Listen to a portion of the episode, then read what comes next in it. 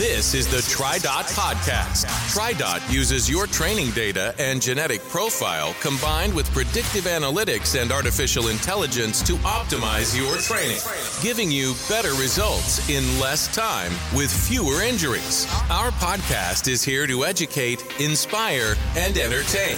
We'll talk all things triathlon with expert coaches and special guests. Join the conversation and let's improve together. Together. together. Hey everyone, great show today as we revisit episode 27 of the TriDot podcast, which originally published on March 30th of 2020 and was called Don't Miss the Most Valuable Training Block of the Season. Our revisiting episodes are, are kind of like a rerun, but a rerun with a reason. Within our first 40 or 50 episodes of the podcast, we released so many that teach core training principles for TriDot Training. So, with over 200 episodes now out and about in the marketplace of podcasting, we want to make sure these gold nugget, these super important episodes, don't get lost in the shuffle. Uh, newer listeners could be hearing this for the very first time, and we want to make sure they hear it. And our longtime listeners uh, could be hearing it for a second or third time. But the information in all of our revisiting episodes is so paramount to doing the right training right that we want to encourage you to drink the information from the fire hose that is this episode again. On this episode 27 of the TriDot podcast, we will learn why the development phase of training is where all the magic happens. So many athletes get caught in the trap of thinking the most valuable time for training is when we are getting ready for a race, but it's not necessarily true. The development phase is where the training can actually work on increasing our thresholds and getting us stronger and faster. This is the part of the season where you get faster. We'll hear more on that in our main set from our experts. Joining me for this revisiting is TriDot coach Ryan Tibble. Ryan has a BS in biomedical sciences from Texas A&M University and respiratory care from UT Health Center at San Antonio.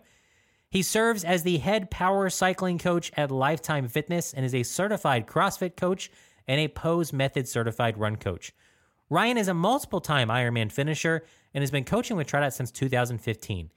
He is even more involved with TriDot team as a TriDot business coach, and he helps match coaches with TriDot athletes who want a coach. Coach Ryan, thanks for hopping on and listening to episode 27 with me today.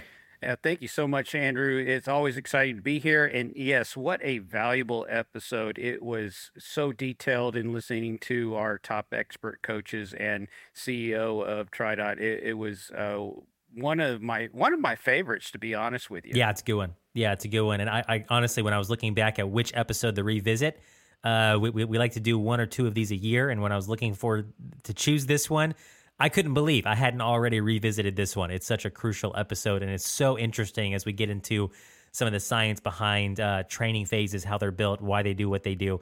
Uh, so, anyway, here's how this will go uh, Ryan and I will do a fresh warm up. Uh, then we'll listen to the original main set from episode 27. Ryan and I will sit here, we'll listen to it together. Uh, and, and that's where I interviewed Jeff Booher, John Mayfield, and Elizabeth James about the development phase of training. And then Ryan and I will reflect uh, on what we just heard as our cool down for today's episode. For anyone interested in racing Challenge Roth in 2024, we have slots. This bucket list race in Germany sells out in less than one minute every single year. But thanks to our new exciting partnership with RaceQuest, you can still sign up for Roth to race in 2024. RaceQuest specializes in endurance sports race travel, camps, and experiences, and they will be helping us put on multiple top notch trips for the TriDot family in 2024 and beyond.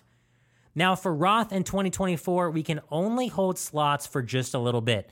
So think about it, check the family calendar and budget, and pounce if you want in. Head to the RaceQuest website and click on TriDot to check out our exclusive package for Roth the password for that webpage is TriDot in all capital letters. And of course, reach out to the team at RaceQuest with questions or for more information. Time to warm up. Let's get moving.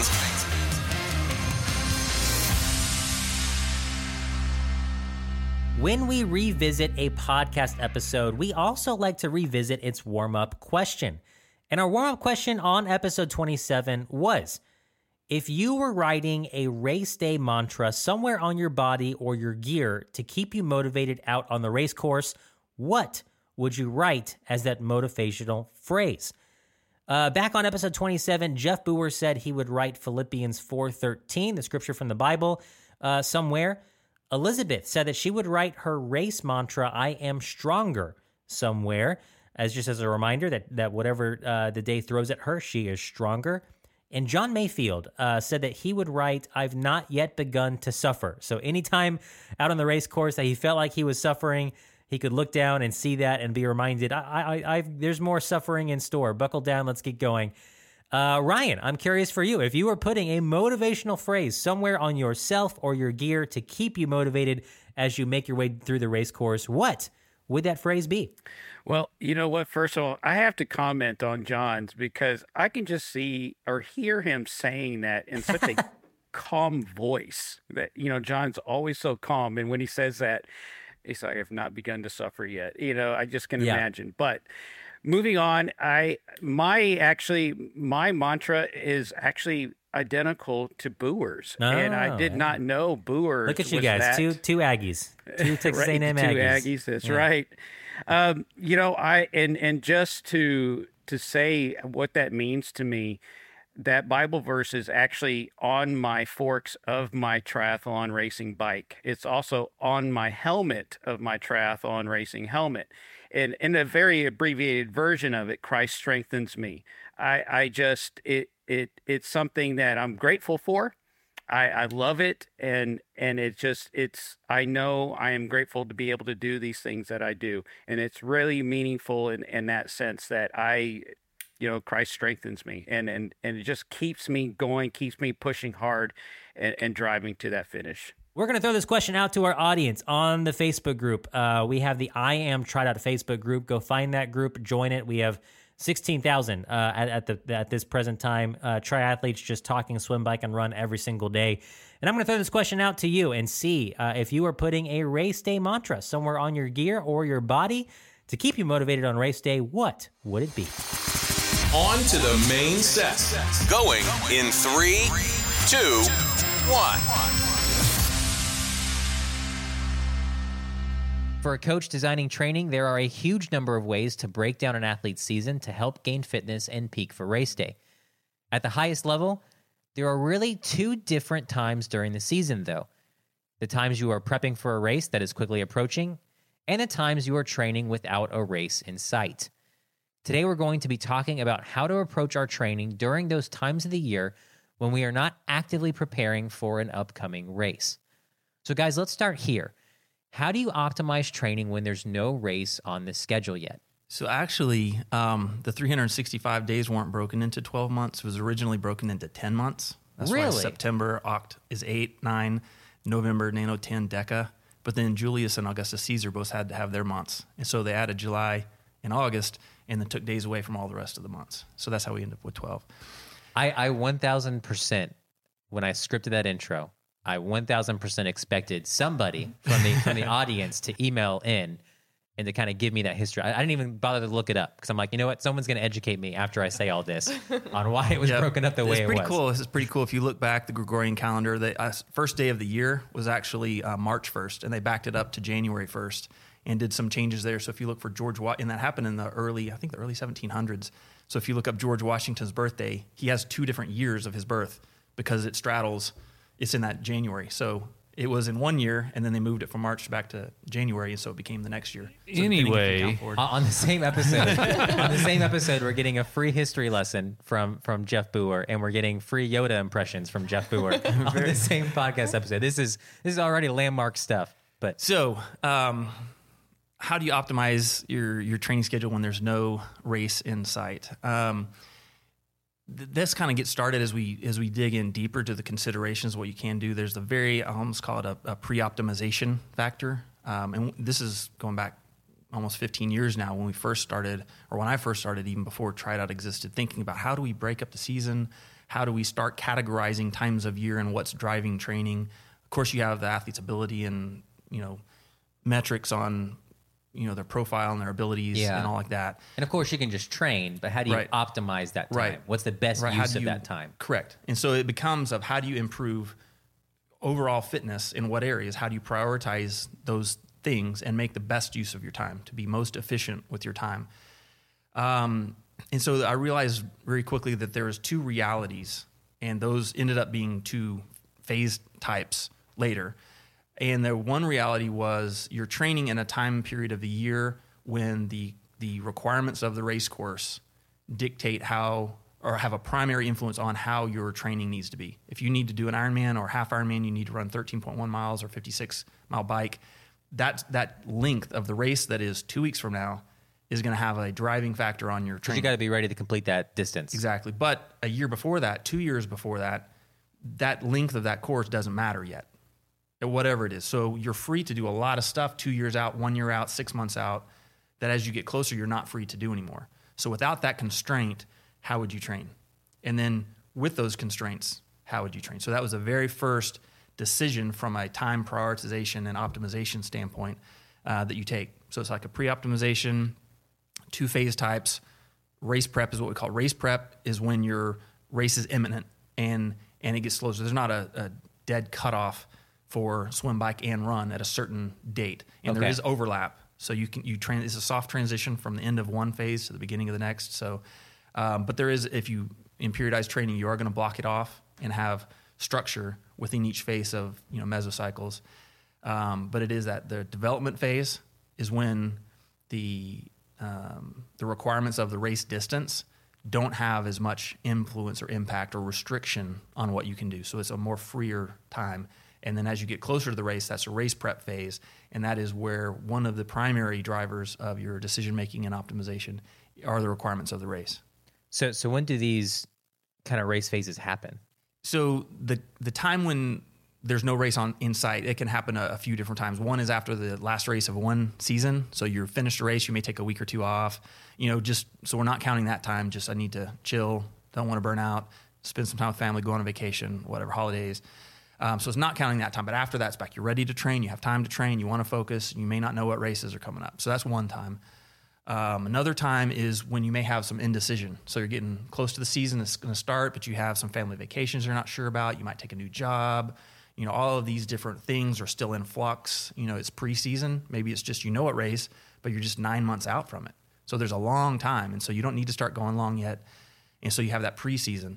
And then there's the other time, and that's when you're going through a global pandemic, and, uh, and um, everything's on hold, and you don't know when races are going to be scheduled, and so you're dealing with this weird reality when normally you may be right in the middle of you know some ramping up. And for a lot of athletes, they were smack dab in the Yep. middle of that. Yep. I mean, when I got my email saying Ironman Texas was going to be postponed, I was the next day I was supposed to have a four hour, 45 minute trainer ride. And so it's okay if I'm not racing now in a month, I don't need to do a four hour, 45 minute trainer ride. So what do I do? or maybe you do. Or maybe I do. How do I know? What do I do? Okay, so let's so let's kind of talk about this this phase that we're talking about. You know, when when your uh, race isn't imminent, you don't have something you know right now that you're preparing for. Uh, you know, we, we like you said, Jeff, we call that we call that the development phase. Um, so, what is the development phase? And as athletes, what are we looking to achieve during these training times? The main focus in the development phase is going to be increasing an athlete's functional threshold in all disciplines. So, an athlete is looking to gain speed and strength in the swim, bike, and run so that they can enter that race preparation phase as strong as possible before needing to increase their stamina for that specific race distance. So one of the things we talk about uh, fairly often is is one of our kind of core mantras within TriDot is fast before far and strong before long. So that's that's speaking to building this functional threshold prior to building that stamina. So we want to get fast before we we take on these these longer races, knowing that it's that functional threshold that's going to power us through through those long races. So um, when we talk about that, this is really what we're talking about is and this is how that's achieved this is how we get fast before far and strong before long because it's it's the difference of of training specifically for functional threshold as opposed to to training for stamina we, we talk about this uh, at length in uh, episode 10. That's that uh, escaping the power stamina paradox. Uh, that's one we've we've referenced back a ton. It's like one, one of our one of our brainier, headier training theory episodes, but but so core to how to optimize There's training. a ton of truth in it, and, Yeah. and uh, some of it's not necessarily intuitive, uh, but once explained, it, it really makes sense. Uh, and, and some of it even flies in the face of, of what is a long held, uh, even misconception within training and uh, coaching and triathlon in general. So uh, it's a very in, important uh, topic, and it's something that really can can revolutionize an athlete's training and their approach, uh, as well as their race results. Yep, it's definitely a, a five light bulb episode. Yeah. um, so a lot of things, ah, you know, these uh, things make sense when you when you get that concept and understand what's going on. And you think about, you know, what Elizabeth was saying. Need to function on or focusing on the functional threshold.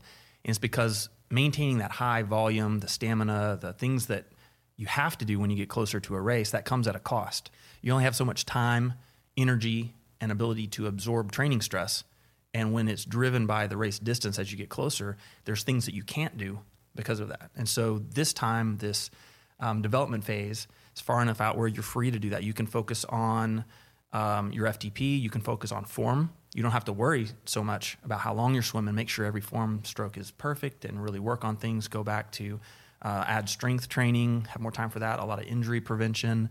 Uh, I know in our training, the, the drills that you do during that time are more focused on where you are developmentally as a swimmer with your stroke. And as you get closer to a race, the drills you start doing are more race specific. And so you may, may spend less time in those early fundamental races that you need to habituate the new movement over a long period of time. And if we have a long period of time, you're going to spend more and build that foundation during a developmental phase. Whereas if a race is coming up, you may go through that faster just because the race is imminent. Got it. So when an athlete is not in this development phase, it's because they are approaching a race and thus they're in the race prep phase.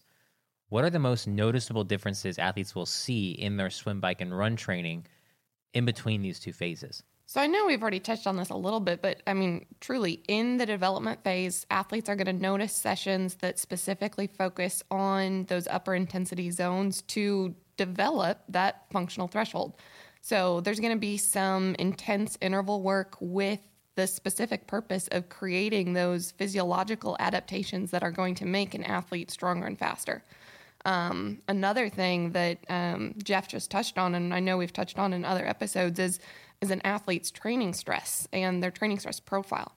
So an athlete has a very finite and specific amount of training stress that they can absorb within any given session, a week, and a mesocycle. Um, and without having those longer duration workouts that are focused on increasing stamina and and are essentially taking away some of that available stress that can be absorbed in training, the intensity can be higher in some shorter duration sessions as they're working to increase that function. And functional that's what helps us build that, that power, that speed, get faster and stronger. Yeah, Okay. yeah. That's even more significant in uh, as you age, as you get older.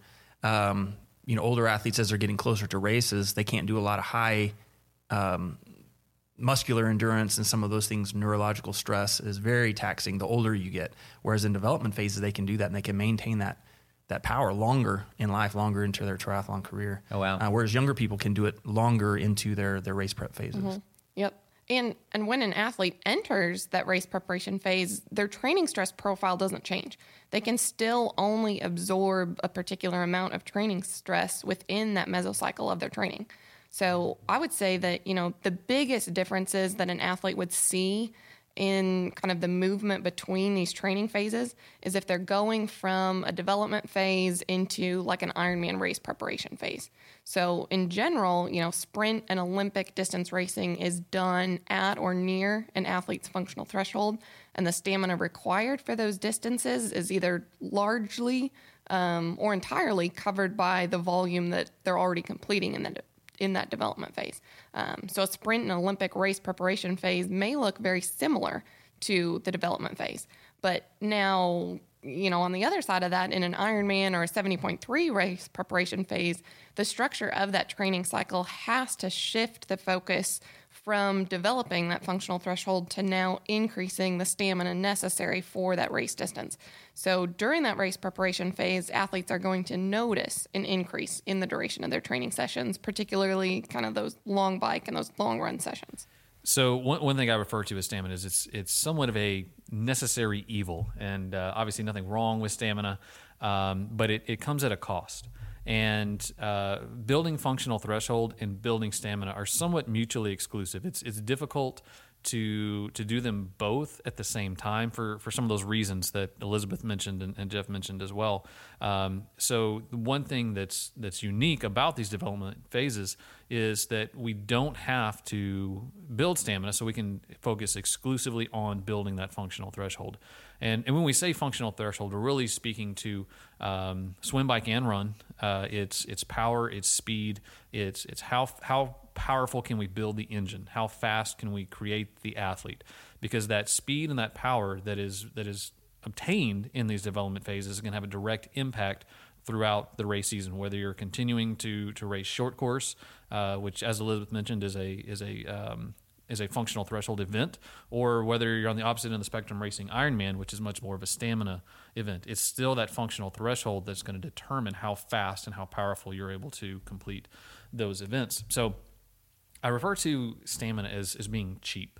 Um, and functional threshold is expensive, and so I think it's that can help uh, contextualize how we approach them. So stamina is cheap because you build it real quick. Um, and an athlete that's in a, a reasonably good condition can go from uh, very low volume to Ironman ready in 8, 10, 12 weeks um, if they had to on the short end. Uh, so you build this stamina very quickly.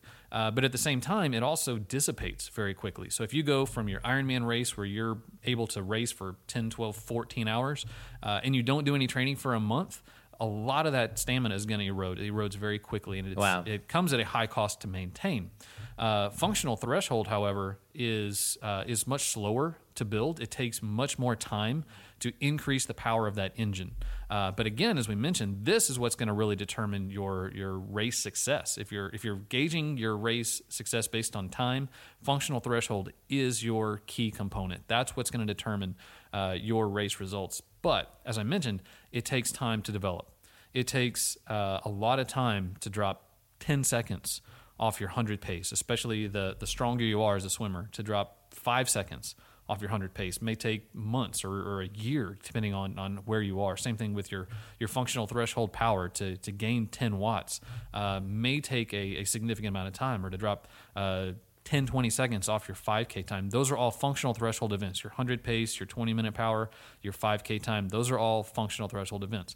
So i think people understand that that yeah to a certain extent um, early on, we make those gains real easy. We had to have that low hanging fruit where we can drop a minute off the 5K time every yeah. month and we reassess. But at some point, when we build up to that, that critical mass, those gains become um, much more difficult. You have to invest a lot more time. You have to be much more intentional in making those gains. You can't just go out and, and uh, go on random runs or random bike rides and, and see these these gains at, at some point. So it's because very expensive. expensive. Yeah. It's very time consuming. It's something you actually have to, to really work on, really focus on, be very intentional in, in doing. But the good news is, is they stick around much longer. Um, yes, you still have to maintain your fitness. Yes, you still have to to do the work, but um, you're you're going to be able to maintain those paces and those those power numbers for a much longer period of time. So they're going to stick with you. Um, so you can you can take these gains from one season to the next. Uh, whereas as a rule, it's very very difficult to maintain stamina from from one season to another. So if you uh, if you race a late season Ironman race, uh, to to maintain that stamina into the following season, where there may be a four, five, six it's, month it's break, gone. Yeah, it's the the work required to to do that is going to be very taxing. Uh, you're going to have a very high injury predisposition or really high injury risk. If and you're you not going to get faster. Do the work, and that's the big thing is the cost. Um, so in order to maintain that high amount of stamina, that means you're not going to be working on your functional threshold. So you're not getting any faster. In fact, you're neglecting your functional threshold, which means you're actually getting slower.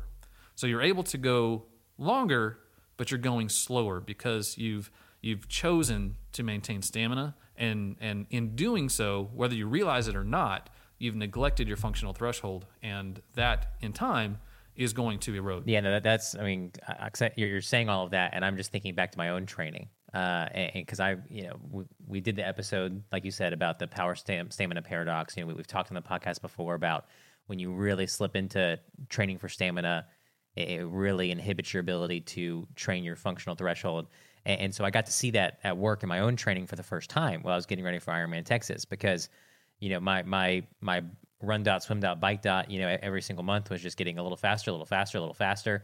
Uh, you know, those 5K times, you know, you're dropping 10, 10, 20 seconds off every single time. And then once you got into that race prep phase where I was working on my stamina and the runs were going from an hour and a half to an hour and 45 to two hours to two hours 15, you know, suddenly my 5K wasn't getting any faster. Uh, but every single long run I would take, you know, if it was an hour and a half one week and at the end of it, I was just like, oh man, that was really hard. And then I look, I pull up the program and next week was an hour 45. How am I going to run an hour 45? That hour and a half was really hard. And then I get to the hour 45 the next week. And at the hour and a half mark, I was fine. And by hour 45, I was tired. And, and, and so like each week as that bike ride became, went from three and a half hours to 415. Well, that jump actually, like I was ready to make that jump after having done the three and a half the week before. So, so I, I was very, not, not, not surprised, I guess pleasantly surprised that everything we talked about, I, I could see it at work. I could see that, man, this stamina is really coming along quite well, quite Yeah. quickly. It, it comes quick. And, and one thing, just uh, to kind of follow up, is um, there's there's no limit on how much functional threshold you need. Um, unless you're winning every race by a massive margin, you don't have enough functional threshold. So that that is something that you can always still get continue. faster. You always need more. Um, you know, unless you're just a, a casual athlete that's not really concerned with time, um, sure. But I think for the most of us, we want if we're going to do the training, if we're going to race, we want to race faster. We want to improve our ranking. Functional threshold is that. So again, unless you're just obliterating the field in every single race, which there's not a single person in the world that's doing that at every given distance, um, that functional threshold can continue to increase. There is marginal benefit from having more functional threshold there's at a certain point, and, and it would be specific for each athlete at each distance, there's not a marginal benefit to having more stamina. So, in order to race a sprint race, you don't need Ironman stamina. Once you have sufficient stamina to complete the sprint race or the Olympic race, you don't need the stamina to go uh, for for 8, 10, 12 hours. Obviously, if you're racing 70.3 or Ironman, you do, but even still, there's there's a limit on how much stamina that you need. Uh, you only need enough stamina to successfully and, and, and complete well 140.6 miles to race Ironman. There's no need for additional stamina to do work beyond that. So again, do create the stamina that you have to when you have to. Spend the rest of the time building the engine. There's another couple things I'd add. One is like a hidden limiter there, and then another hidden benefit uh, to focusing, just like we've been talking. Um, hidden limiter is the ego. A lot of times people want to post about and talk about how long they went. And so there's this, I, oh, I just got back from my two and a half hour run. Oh, and you see that on the Ironman Facebook groups because everybody, I mean, you're four months out from an Yeah. Ironman, and people are like, "Here's my training today. How was yours?" And it's Right. like, why are you biking 150 miles and then And running? but there is half- some ego, some pride, some Yeah. whatever, and that comes at a cost. Um, the hidden benefit is uh, we talked about just just general injury, not overtraining, um, but from an efficiency standpoint, when you're say you're running, especially running and swimming too, the longer you do that, the longer your runs are, um, the more percent of that time you are using poor form. So if you're running, great runners can hold really good form for you know 45 minutes, something like that. So if you're running these long ones, especially for most of age groupers, uh, when you're running long, you're spending maybe 15, 20 minutes with pretty good form, and, then then it just breaking down. deteriorates. So you're spending more time every week running and habituating bad form. So not only are your is your threshold fitness coming down or not going up, but your efficiency is deteriorating, your form is deteriorating, and the more you do that, the harder it is to fix later. And so what running, focusing on your threshold, reducing those long runs enables you to develop more power, but also more percent of your strokes, steps, strides, pedals uh, are uh, with bet- better form.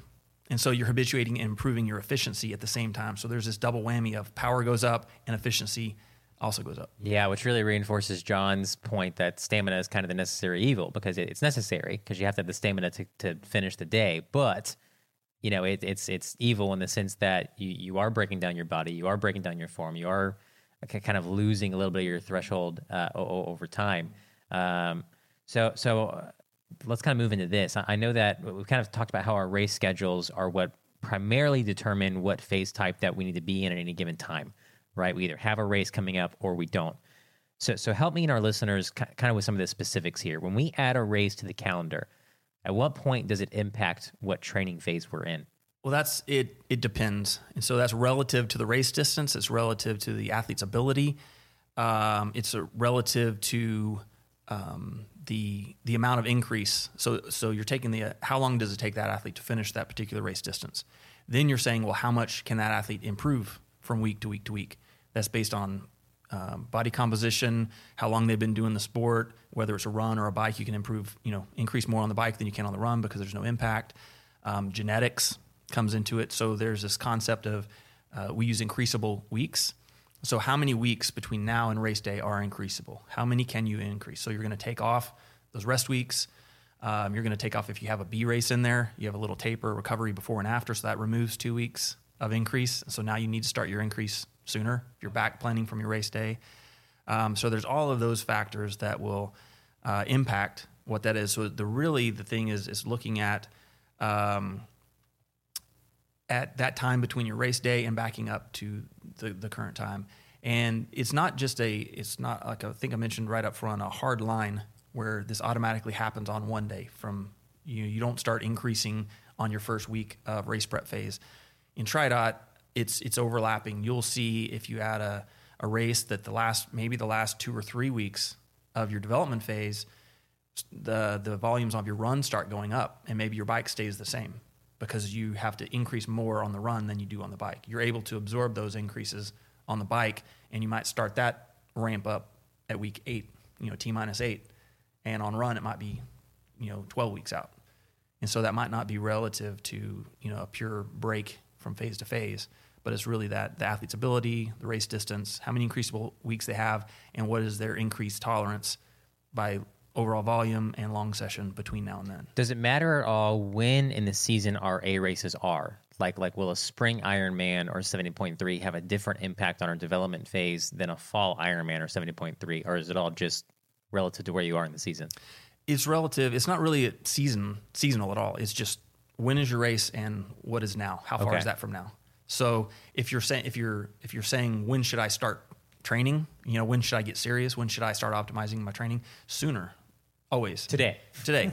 yes, because this prepares you. And that's another thing just about the name of the phases. So whether you're in a race prep or developmental, you're preparing for your race, whatever your race is. Even if your race is not identified, you're still preparing from your race. You're going to be in a better starting spot to start that race. And even if you're, you know, not in a developmental phase, you're in a race prep phase. You're still developing. You're developing stamina. You're developing fitness form. All of those things you're still doing both always, but it's just a classification that we use.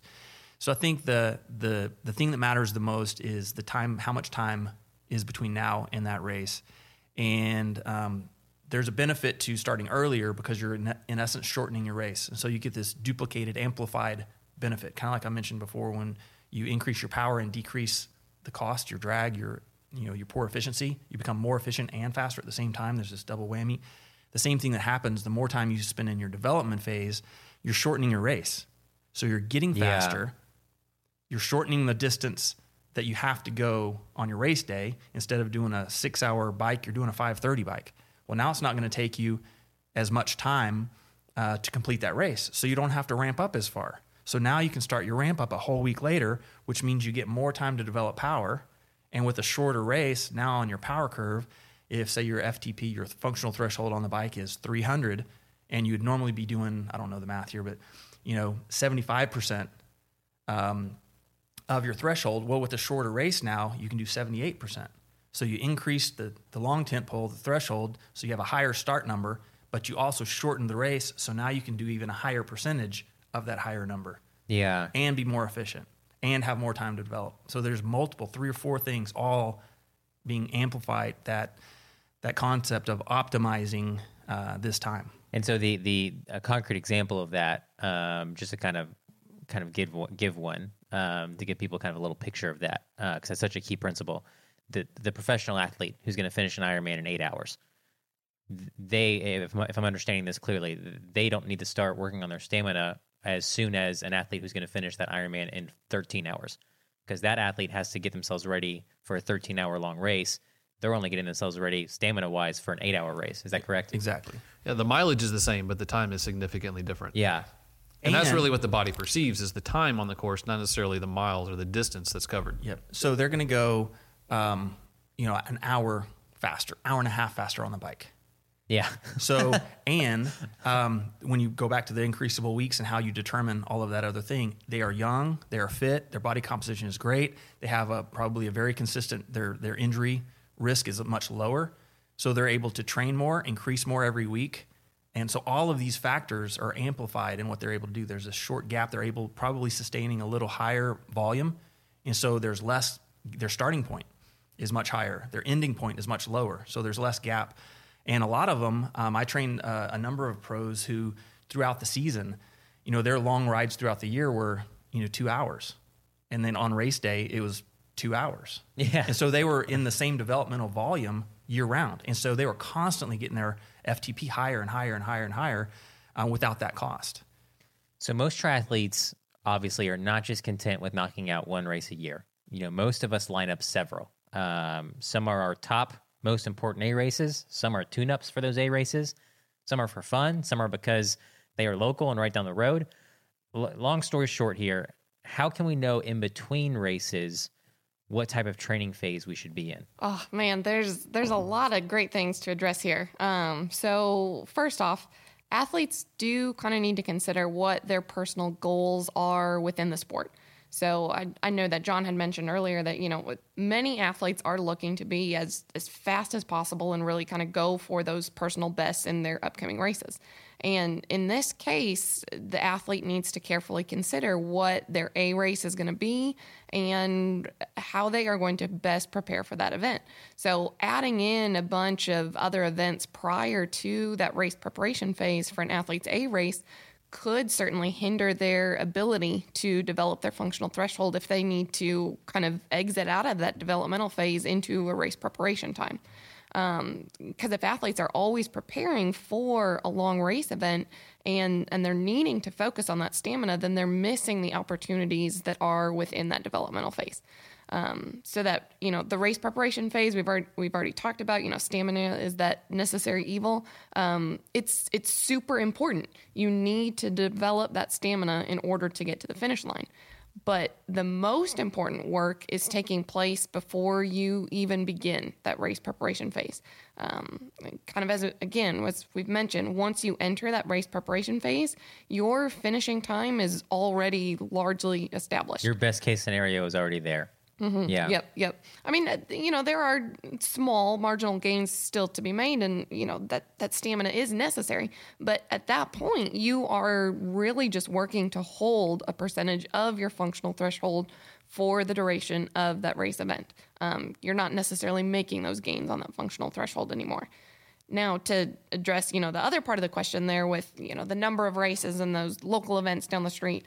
Um, and and knowing what training phase you're in you know knowing what training phase you're in or what you should be in it's it's not a guessing game it's not necessarily going to be you know x number of weeks or the same for each athlete either um, season planner is one of my absolute favorite tools and something that I'll I'll frequently reference when I'm working with athletes and we're planning for their goals and the races for the upcoming season. So the season planner really allows athletes and, and coaches too to assign priority to the events that an athlete is either registered for or they're considering for their upcoming season. And then you can see how those events are going to interact with one another and how that is going to really impact the training phases that an athlete will go through.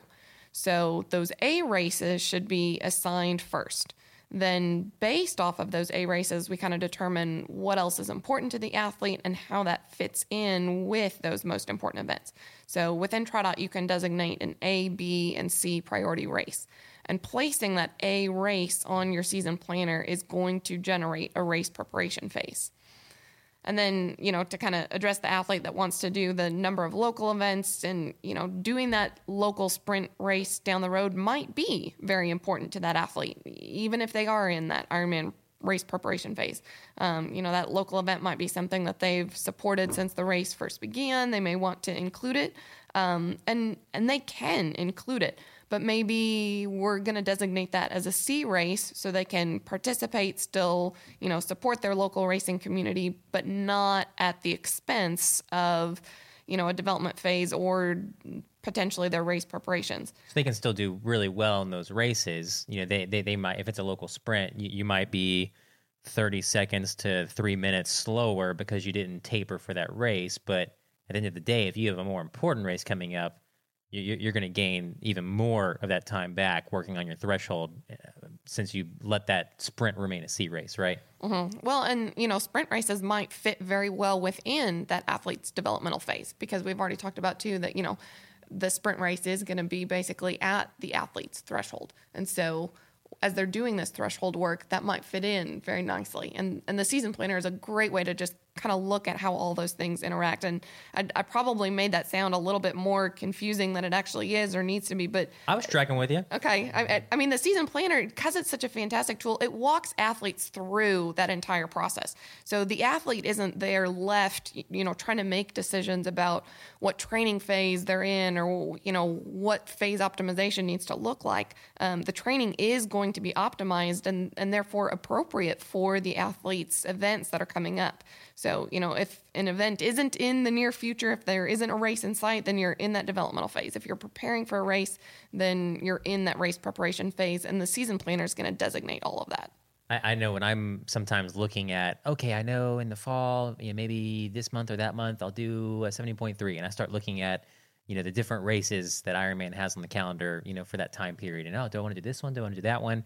You know, so sometimes I'll just kind of go ahead and input those on the season planner just, mm-hmm. just to mm-hmm. kind of see, you know, how does this fit with the rest of my schedule? How is this going to to change, you know, my, my training if I pick this race over that race? And, and and to your point, it's a really great tool to kind of see how uh, certain races being being certain uh, priorities uh, are, are going to affect it. So, uh, and I think with that though, a lot of athletes they kind of have the mindset that they start preparing for their race. They start preparing for that Ironman. They start preparing for that 70.3 or whatever their main A race is.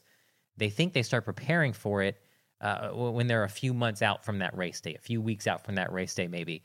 Um, I, I, have a buddy of mine um, that that he really enjoys running. Um, he does a, a, triathlon, maybe one a year, maybe one every other year. He likes the sport. It's a it's an occasional hobby for him, and, and and when I started training with TriDot, and, and, he was really interested in it, he he asked me one time. He was interested in doing uh, seventy point three Indian Wells, and, and, he was like, "Okay, Andrew, at, at, what what month do I need to sign up for TriDot to be ready to race seventy point three Indian Wells?" And, and it's and, it's kind of this common misnomer we see where people think that okay, I need to sign up onto a training plan, or I need to get that coach, or I need to to start preparing for that race three months out, two months out, four months out. What what, what is that time block? And that's what he was getting at. And it's like, uh, no, you, you need to start preparing for that race right now. Because uh, you're you're going to be getting faster for that race if you start right now. You know, once you get to three months, four months out, to your point, you're just building the stamina. So, so I, I, I guess maybe John, talk to me about people that have this misconception. Uh, how would you address that mindset of, oh, I start preparing for that race at that time?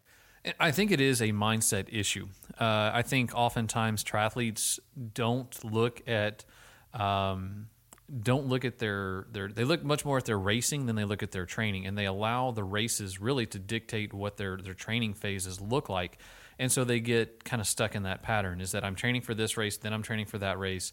And if the race is not, say, uh, three to four months out, then they don't really feel like they're training specifically for a race. And oftentimes, what we'll see is um, they just kind of do random training. They're, they're not really intentional in what they're doing. They're not specific in uh, in what they're doing. And, and, and we mentioned, yeah, it's fine to take uh, a couple weeks here or there just to relax and enjoy the sport.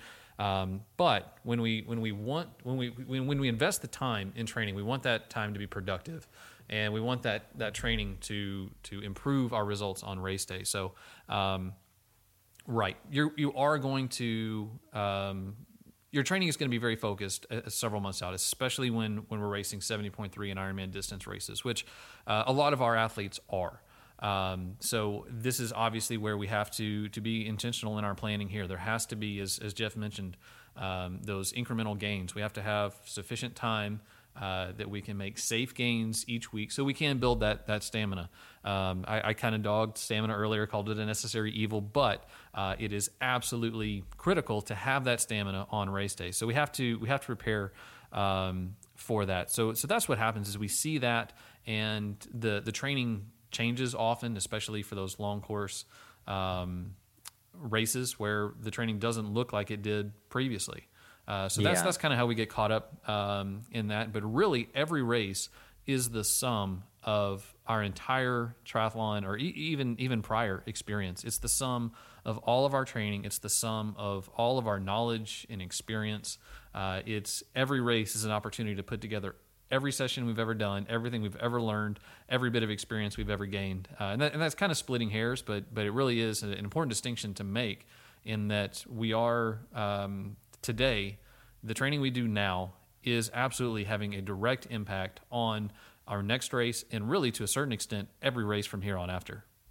So, John, back on episode 18 of the TriDot podcast, we talked about triathlon coaching in the era of artificial intelligence.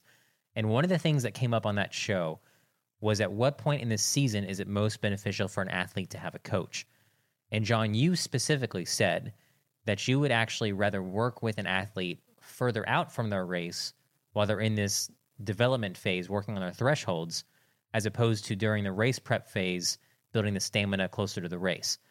Does that have to do with what we can accomplish during these different phases? Yeah, and it's it's something that uh, Elizabeth spoke to earlier, and I think we've mentioned it several times throughout. Is that it's it's really uh, the the work done in these development phases that really produces the actual finishing time, and that's so often what what an athlete is is after. Um, most of our time, our goals are somewhat time based, even just to finish. That's still a time based goal because you have to make those cutoffs. So we're we're gauging our success, our happiness, our enjoyment of the sport based on our time. Those times are going to be determined by the work that is done, uh, as we mentioned, not necessarily in those last several weeks or months, but really in in these development phases where we're able to build that that engine. And and as I just mentioned, so many athletes do it wrong um, they they misuse this time or they they don't realize the importance of the time. Um, so that's why I would say that. Um, I'm I'm just a big advocate of having a coach year round. Um, and and so I, I would definitely not advocate for for picking a three to four month period. You're going to get your best results from working with a coach um, through through both development phases and race prep phases. Uh, but as I mentioned, so many athletes just do it wrong. So I would rather work with the athlete in that that very critical development phase, and then kind of let them go on their own to, to do the the race prep. Um, but but each phase, the development and the race prep, have have unique opportunities and and challenges that it's it's really beneficial to have uh, one of the expert coaches guiding you through those challenges Through and both, through those yeah. opportunities, sharing uh, their experience and their knowledge. Um, but yeah, so many times that ramp up is just either ne- neglected or just not done right. Y'all have mentioned that it, it's good to stay in the development phase as long as possible before race day. And, and whether our race is a sprint, Olympic, half, or full can, can impact how long we can stay in the development phase. But talk to me about this.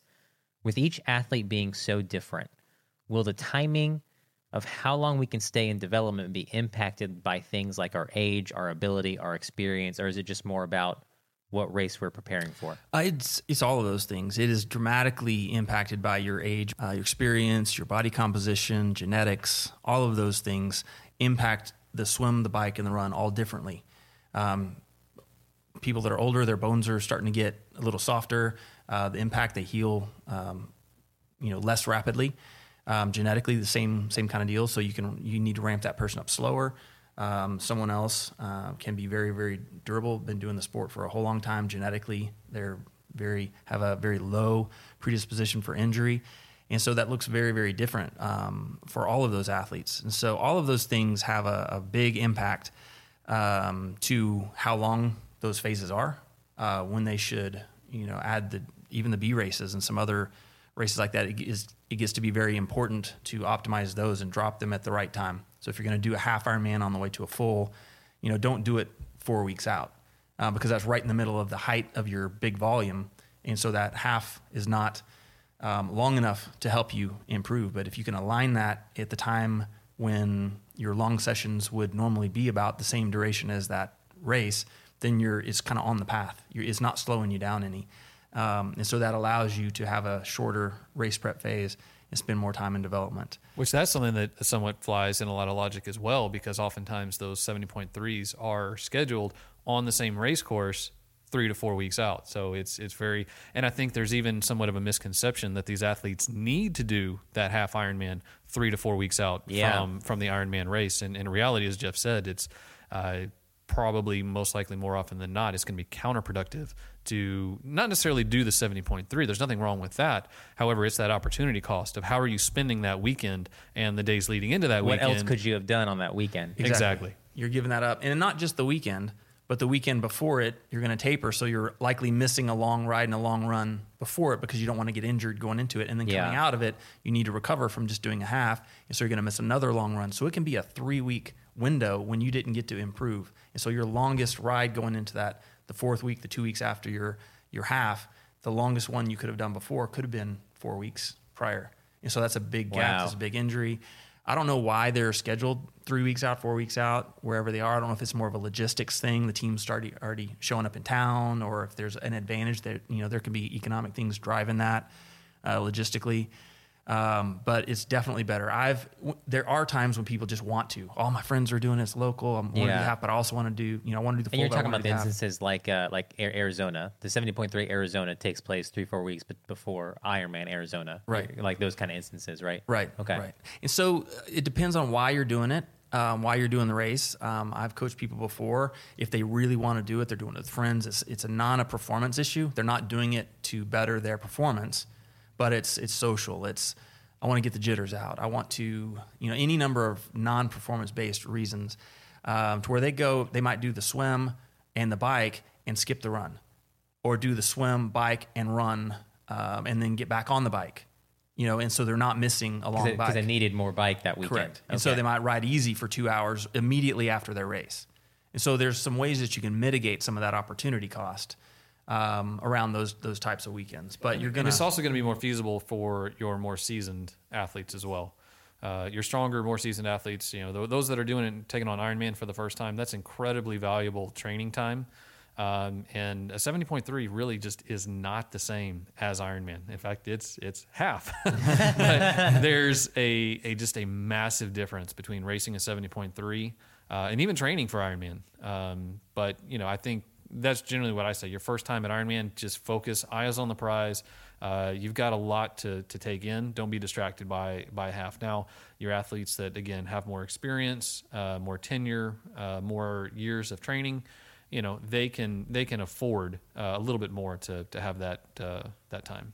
So something I thought was really interesting. Um, again, building up for my first Ironman, Ironman Texas. Um, that, and I'm going to bring up one of our TriDot athletes. Uh, he actually made an appearance on the TriDot podcast a few episodes ago. Uh, athlete Paul Wolf uh, from Texas. He did a humble brag where he, he bragged on himself for uh, making an appearance in Men's Health magazine representing the sport sport of triathlon. Uh, but Paul and I, uh, uh, you know, swim together occasionally, ride together occasionally. You know, we we've trained together many times. Great guy, but but we're two very different athletes. Um, I'm I'm a little bit younger. He's a little bit older than than I am. Um, he's a much stronger cyclist than I am. I'm a much stronger runner than he is, and so it was really interesting to me once we were both hitting that Ironman race prep phase e- e- even just watching kind of our workouts. We have the same schedule, right? So we have the same uh, uh, uh, long same run weekly days. pattern. Same what? Same weekly pattern. Yeah, same same weekly pattern. So so same long run day, same long bike day, same brick workout day. And so so you could see on Strava, my when I would have a long run and he would have a long run, he would go out and his long run would be an hour and 50 minutes. Mine would be an hour and a half. And and then we would get to the weekend and his long bike ride, his stamina bike ride would be four hours. Mine would be four and a half. You know, and, and so you could really see how how TriDot was kind of tailoring. This is how long he's going to be on the he's going to be on the bike course shorter, so he doesn't need to to train that as long as I do because I'm going to be out there longer, mm-hmm. and vice versa. And so it was really interesting in real time. Two guys, you know, they're a little bit different in, in, in their their biology, who are a little bit different in their abilities in the sports, and just seeing how TriDot was customizing it to both of us once we hit that phase uh, was really really interesting to see. There's so many amazing things about TriDot, but you know, one thing I kind of want to come back to and, and re-highlight that we've touched on a little bit. Um, is that, you know, many coach written or template training plans are going to prepare an athlete for a race by increasing the volume of each discipline at the same time. Kind of, you know, that line in the sand of, hey, this is when we're going to start increasing the duration um, based on the certain number of weeks that there are until that event date. However, you know, kind of like you were mentioning, Andrew, um, I'd say that a lot of athletes listening today would say that they have a discipline where they're stronger than another. And with TriDot, your long bike and your long run volume may not necessarily be increasing in duration at, you know, X number of weeks out and the same number of weeks out for each discipline. You may be a really strong runner and preparing in the development phase, you're already knocking out 10 miles for your hour runs. And if you're preparing for the half marathon distance at the end of a 70.3, there isn't much more that you're going to need to do to extend your run stamina. But you know, that strong runner might be a very new cyclist, and they may need a number of weeks in the race preparation phase to really increase their stamina to ride those 56 miles on the bike. So let's let's maybe land the plane here today. Uh, the more conversations we have about how to optimize our training, how to do the right training right, how to develop power and stamina, and when in the season to do each. It, it's kind of given me the, the mindset where I, I almost celebrate when I can get back to the development phase because now I know that's the training that is increasing my thresholds, making me faster, knocking down those PRs on race day.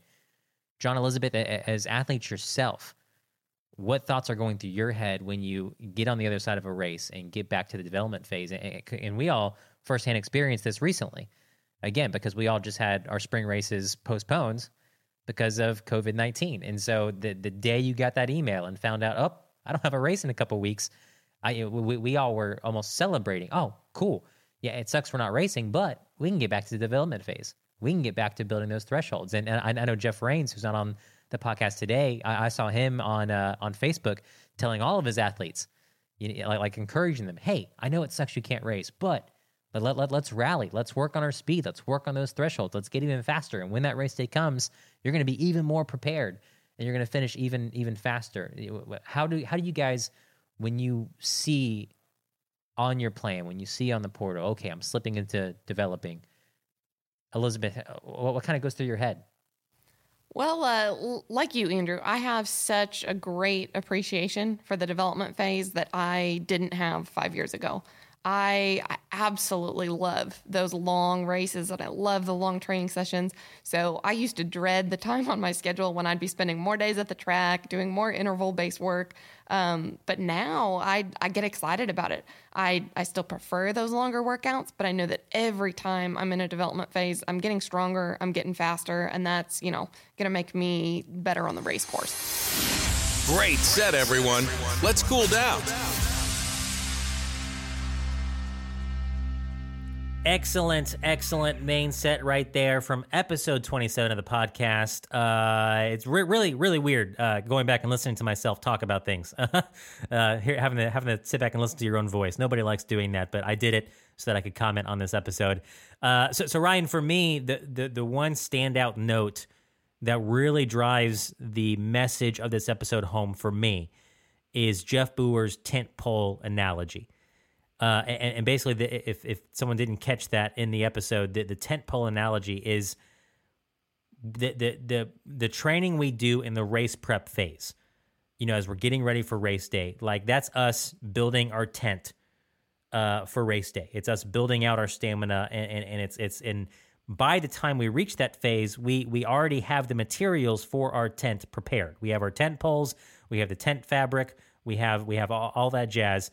The development phase before the race prep phase is where we are building our materials. And so we, we, we are determining how much canvas we have to work with. We're determining how tall and long those tent poles are during the development phase. And, and so once we enter the race prep phase, we can't really do anything to get our finish time faster. You know, the, the materials we're working with are already predetermined uh, because the development phase is where we actually do the work to to get faster, get fitter, and then by the time we're getting ready for race day, we're just building out that stamina. And, and so that analogy of like, man, by the time I enter the race prep phase, my longest, my, the, the way Jeff Booher put it, my tallest tent pole has already been built. Like the, the development phase is where you're determining how tall that tent pole is. And I've just absolutely butchered that analogy, but people heard Jeff give it much more, much better in the podcast. Uh, and, and that, that really just brings it home. It really gives you a picture of like, man, my tent can only be so high if I've skimped out on my training during the development phase. Uh, and it can be much higher, much taller. I can have a much bigger tent on race day uh, of my fitness if I. Uh, so, so, so anyway, Ryan, I'm curious for you as a very experienced TriDot coach as you listen to that episode and, you hear the way those coaches, John Elizabeth and Jeff, talk about the development phase, in your own words, why do you think this part of the season is so crucial for our athletes? Yeah, you know, the, in my own words, it, and they used a lot of words that I would have used, but I, I will say it, that I do love that tent pole analogy, and I often use it because of what Booher said. And but it, in many ways, I look at development phase as an exciting era or exciting time to be training.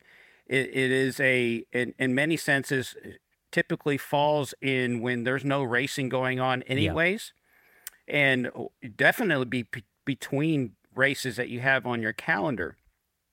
And so, what I look at it is it's exciting because I know what I'm about to do or my athletes are about to do is raise that functional threshold power, push it up, and then in turn, the other the other zones they don't lag behind; they follow. And so, if you're going to raise zone four, raise that functional threshold power up, and then in turn, when it does come time to race, as we did here, that when it does come time to race, your race predictions are actually going to get faster. Yep. And so that's the beauty of that too. So, but the importance again in development phase is approach it with a sense of excitement, knowing that hey, what you are doing now is going to pay pay it forward to the future in your season, getting ready for that. It doesn't matter what distance, whether it's the sprint, the Olympic, the 70.3s or 140.6s but you just know that raising that functional threshold power, chipping away at it, pushing that tent pole up will again benefit every distance that you do. So I get excited. I like being in development phase. I like that preseason era, that preseason time to really, really focus and just really start to grind it out, working on not only functional threshold power, working on my strength, working on my mobility, working on all those key components, and not having to worry about a race that's somewhere way down the line. And then it takes that, in a sense, some people get stressed about having that race on the calendar. They think, hey, oh man, I got to get ready for this race that's nine months from now. Yeah. But you, but you don't. You really should be focusing on what is now and what you can do now and then when it comes time for that race prep phase to hit, you, you're you're gonna all of a sudden look at your race X and see, oh wow, my race predictions went down already. Yeah, you hadn't even gotten to the race prep yet, but you now are again faster. You've raised that tempo, raise your FTP, raise your zones two, three, four, five, even. So it makes it exciting, in my opinion, and that's how I like to push it towards my athletes. Is get them excited, get them excited about building, getting that stronger. They, everyone wants to get faster, right? Yeah, I, I, like that that idea of getting excited about this part of the season because people get excited about their races, and so like once the race is getting closer and they start preparing for the race, oh man, I'm excited for this race. I'm gonna do. I'm, I'm excited to do this training. It's gonna get me ready for this race, and then the race is over and they enter the development phase, and there's no race in, in their future. And, and, and eh, as an athlete, you can kind of feel aimless, right? You can kind of feel a little like like well, well now what? Like like so I love that resetting of your brain to think of that moment as an exciting moment because it's like, man, I've got I've got four, five, six months of training here where TriDot doesn't have to get me ready to to last 140.6 miles or 70.3 miles or whatever. Like where it can just focus on getting me faster, and that is exciting, and and and it's hard work because you're going to have a lot more zone zone four and zone five intervals. You're going to have to push your body in some sessions, but that's what is going to make you faster, and that's what that's what's going to help you PR the next time that race comes around, right? Yeah, and, and I will mention, you know, we we often viewed the COVID time right as like oh my gosh it was a terrible time Nobody I was actually, racing. All nobody was, lost. racing but i got excited I, I wasn't excited about covid don't Sure, sure, sure. Yeah. Yeah. i'm a respiratory therapist of all things so but what i was excited about was i'm in development phase right now i'm building i'm getting stronger this was an opportunity and so you know as of now i'm fixing to race and i'm looking forward to my development phase that I, I got a race like literally in a week, but I am looking forward to that development phase as well. It's so exciting. So yeah, absolutely. Yeah, and at the time we recorded this podcast originally in 2020, I had not done a full distance Ironman, uh, and, and and so I didn't have that experience in my back pocket to to to speak to. But now that I have, yeah, I was very excited to get done with all that long training and get back to the the the short and shorter and harder development stuff. And I, I remember going through that training cycle and getting into those three, four, five hour long bike rides, and your legs are torched. And it, was really interesting because when my swim, bike, and run assessments would come around, even though TriDot was having to focus on building out my stamina and it couldn't focus on building my power, for the most part, I held my dots. Like my, my I didn't lose power. I didn't. Li- now I, I wasn't bumping the dot, and I wasn't seeing my FTP climb, climb, climb. My 5K wasn't getting faster, faster, faster. But I was, I was even on legs that were really tired from the long training sessions. I was holding my dots in a way that I did not. And I see people, I, I see people comment like, "Oh man, I had a five hour ride yesterday, getting ready for Ironman, and TriDot has me doing a, a 5K assessment tomorrow." What? Yeah, go do that assessment you'll probably surprise yourself. Uh, you'll, you're either going to hold your dot or you might just slightly be a tad slower, but you're going to surprise yourself even on tired legs. Uh, and then you get and it, you get back to the the development phase, and you you see, oh my gosh, I have so much more gas in the tank to work on my power now that that long course thing is done. It was a really enlightening experience going through that that you going from development phase to race prep phase back to development phase for the first time. Uh, uh, so anyway, uh, Ryan, last question, and then we will shut down this episode talking about this. Uh, uh, uh, I'm sure this is going to be well over an hour at this point talking about development phase, but it's good stuff. For your athletes, when they have the development phase back on the calendar, they just got done with a race. They're, they're getting back to just training more power based stuff. There's not a race on the calendar. When you're as as coach, when you're talking them through that, like, hey, you know, you just finished a race, you're back in the development phase, you're in the development phase for another three, four, five, six months. What is that conversation like? Well, what are you encouraging them to focus on in, in that portion of their training uh, year? Uh, it, this almost feels like you know giving away a little secret sauce, but you know Sure. what? It, it's it's this is what it's about. It's about helping everyone as much as we can as Absolutely. coaches, and so I I do honestly even I talk about this uh, opportunity, and again go back to the word simple word of excitement that we are we are going to focus on hey i want you athlete i say hey i want tell me what you feel is your weakness right now. Tell me what you want is you want to work on. And then we identify that. We we hone in on their goal for next season and say all right your bike your run or perhaps even your swim what is it that you really want to work hard on and get better?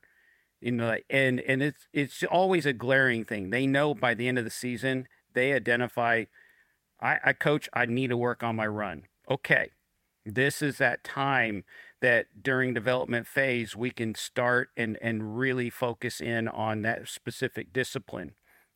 And of course there is you got to be very careful in when going as a coach and as an athlete. It's like don't you don't increase all your disciplines to high. No we focus on on one thing. We also focus on strength. We focus on mobility as i mentioned. And we do through throughout the season as well but this becomes now creating those habits those those things that you want to again if you don't do them on a daily you're going to miss it on a daily and so during development phase is that opportunity I view everything as an opportunity. Everything is in a, a sense of excitement for development phase, and and talking to them and really again focusing on their needs. I want to know what they want, and so then we can hone and tailor their programming specifically to those needs. Thanks for joining us. Make sure to subscribe and share the TriDot podcast with your triathlon crew. For more great Tri content and community, connect with us on Facebook, YouTube, and Instagram. Ready to optimize your training? Head to tridot.com and start your free trial today. TriDot, the obvious and automatic choice for triathlon training.